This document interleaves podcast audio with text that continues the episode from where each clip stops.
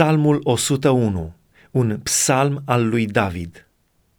Voi cânta bunătatea și dreptatea, ție, Doamne, îți voi cânta.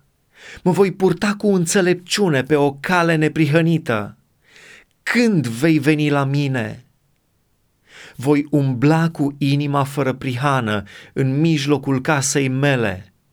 Nu voi pune nimic rău înaintea ochilor mei Urăsc purtarea păcătoșilor, ea nu se va lipi de mine. Inima stricată se va depărta de mine. Nu vreau să cunosc pe cel rău. Pe cel ce clevetește în ascuns pe aproapele său, îl voi nimici.